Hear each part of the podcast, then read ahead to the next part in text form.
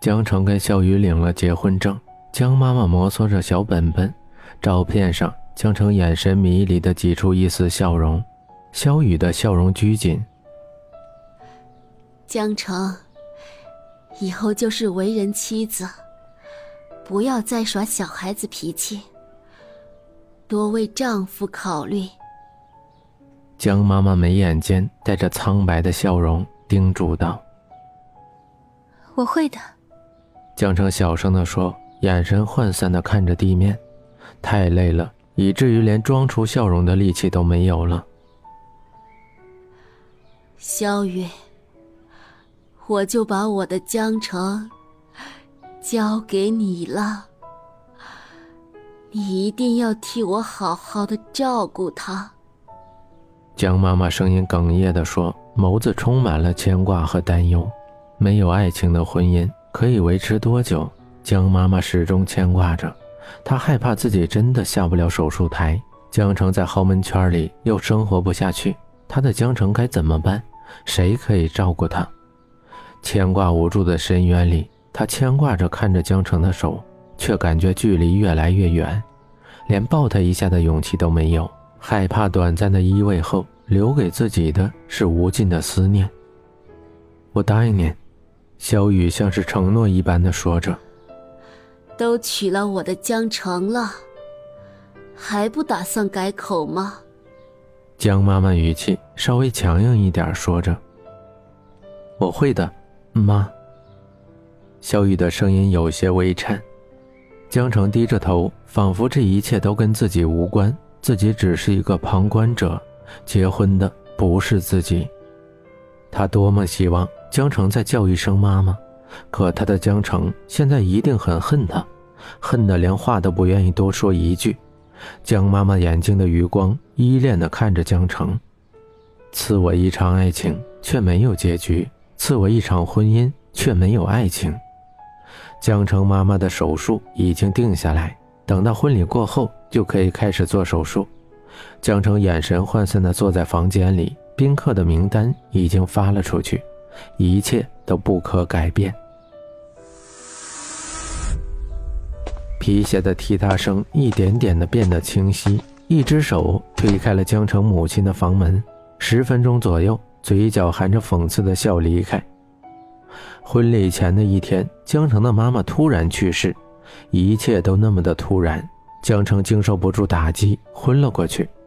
醒来，不吃不喝，不哭不闹。呆呆地坐在冰凉的地板上，轻轻地靠着妈妈的病床。床上的人安详的，没有一丝挣扎，似乎只是睡着了一般。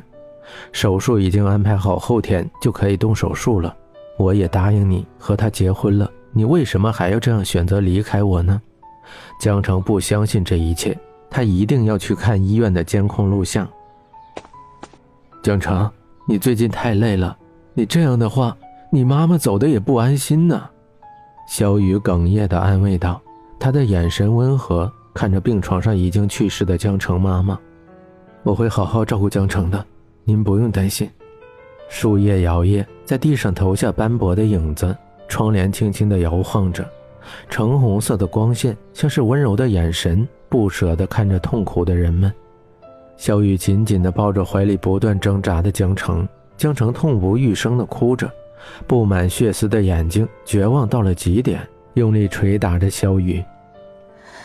妈妈不会这样做的，她昨天还说手术之后要跟我们一起住呢。当时你也听到了，妈妈她明明很配合治疗的，不会这样的，不会的。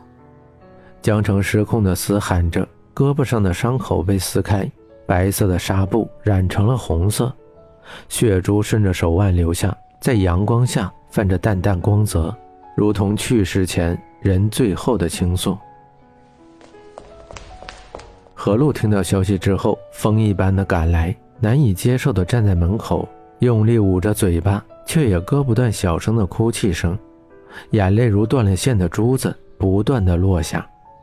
何璐步子沉重的走过来，每一步都像是电影的慢镜头，努力的擦着眼泪，鼓起勇气走进来。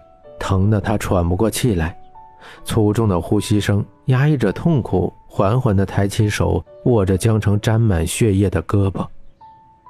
肖雨在监控室调出昨天病房的资料，平静的眸子渐渐如深潭阴冷，温和的脸色变得冷冽。他怎么会出现在这儿？肖雨紧皱的眉毛带着疑惑，只是一瞬间便恢复正常，像是什么都没有发生过一样。小雨带着锐利的眼神看着监控室的人员，用商业的口吻淡淡的说：“这些资料我买了，对其他人怎么说，你应该清楚。”一张卡在桌上泛着冷冷的光泽，皮鞋踢踏声远去，背影如同泛着寒光的刀剑。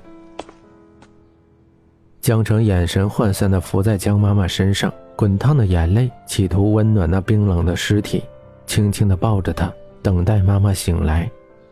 努力压制住泪水涌出，何露甩着眼泪，满力的拉着江城，大声的说：“你妈妈死了，她已经死了，你知道不知道？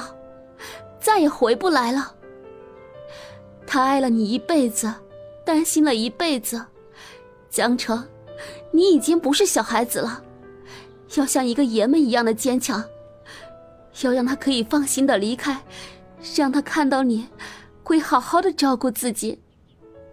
何露奋力的摇着江城，逼着江城无神的眼神直视着自己，大声的骂着。听不见，看不见。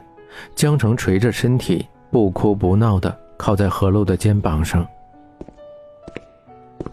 小雨紧张的捏着那张光碟，站在走廊里，隔着玻璃，眸子讳莫如深的看着病房里悲痛的人。